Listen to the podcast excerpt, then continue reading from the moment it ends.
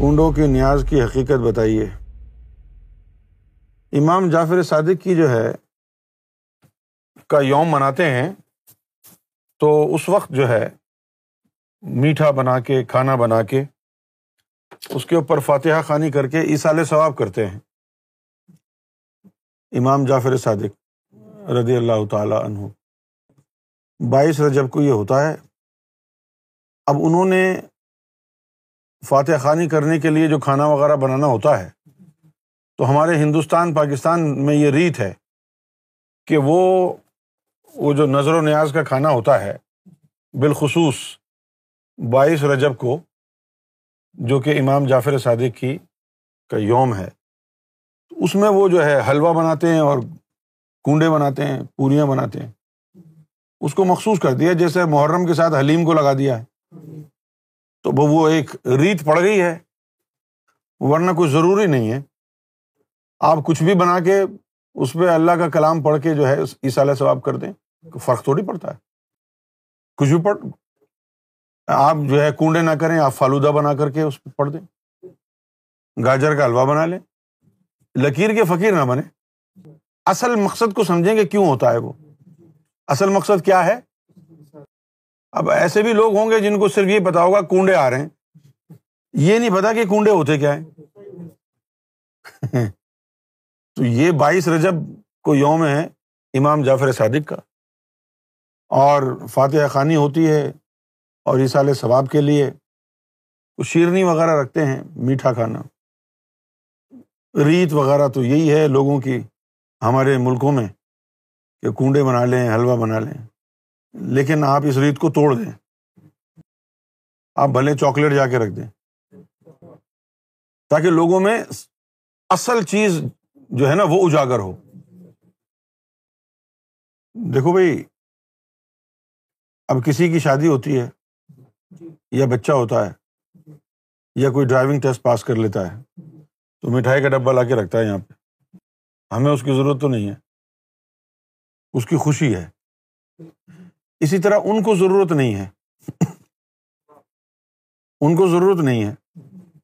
لیکن ہمیں بزرگوں نے، فقیروں نے، ولیوں نے، صالحین نے سمجھایا ہے کہ ان ہستیوں کے لیے درود خوانی کرو، فاتحہ خوانی کرو۔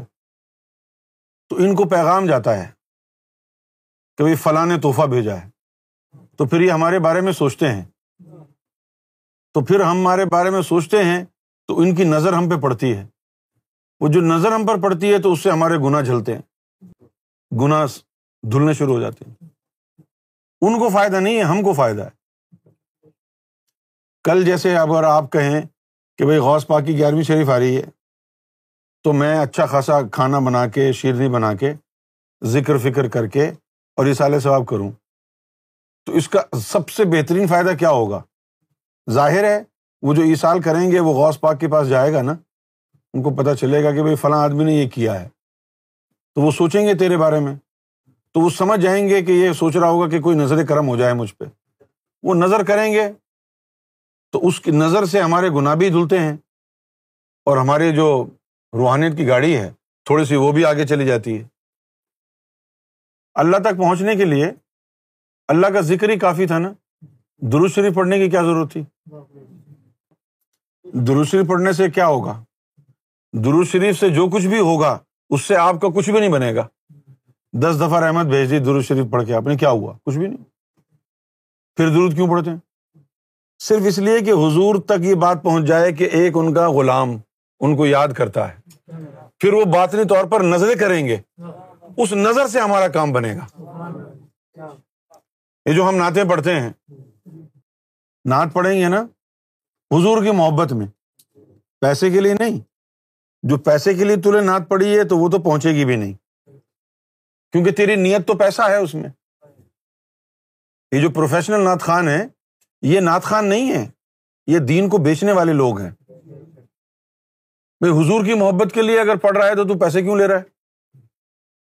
اچھا اب یہاں پر بھی دو چیزیں پیدا ہوتی ہیں۔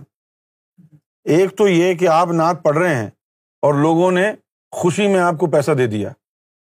میں بطور صوفی اس کو جائز قرار دے دیتا ہوں کہ تم نے مانگا نہیں ہے وہ، لوگوں نے اپنی مرضی سے دیا ہے۔ وہ اس حد تک تو جائز ہے۔ لیکن آج کل ایسا نہیں ہو رہا۔ آج کل کیا ہوتا ہے؟ آپ نے کسی نعت خان کو بلانا ہے تو وہ کہے گا کہ بھائی ایک محفل میں شرکت کرنے کے لیے مجھے دس ہزار چاہیے، بیس ہزار چاہیے، پچاس ہزار چاہیے۔ کچھ لوگ تو ایسے ہیں، لاکھ لاکھ روپے میں مانگتے ہیں۔ لاکھوں روپے میں مانگتے ہیں۔ اب وہ اپنی زبان سے نعت پڑھنے کے پیسے لے رہے ہیں۔ تو وہ تو ناچ کو بیچ رہے ہیں۔ وہ حضور کی ذات کے لیے کہاں پڑھ رہے ہیں نعت؟ جو آپ کو مل جائے تحفے کے طور پر، ہدیہ کے طور پر، نذرانے کے طور پر، جیسے محفلوں محفلوں میں ہوتا ہے نا کوئی نعت پڑھ رہا ہے اور کسی کو جو ہے وہ شعر اچھا لگ گیا یا کلک ہو گئی بات نوٹ لٹانا شروع کر دی اگر وہ آپ رکھ بھی لیں تو وہ جائز ہے۔ کیونکہ آپ نے مانگے نہیں ہیں۔ لوگوں نے ہدیہ دیا ہے۔ میں شریعت کے مطابق بات کر رہا ہوں۔ اگر کسی نے آپ کو دیا ہے نا اور آپ نے رکھ لیا وہ، تو وہ جائز ہے۔ کیونکہ آپ نے مانگا نہیں ہے۔ لیکن اگر آپ یہ کہیں کہ میں اس محفل میں آؤں گا نعت پڑھوں گا، تو اتنے پیسے لوں گا۔ یہ جو ہے، گستاخی ہے۔ یہ پھر حضور کے لیے نہیں پڑھ رہے، آپ پیسے کے لیے پڑھ رہے ہیں۔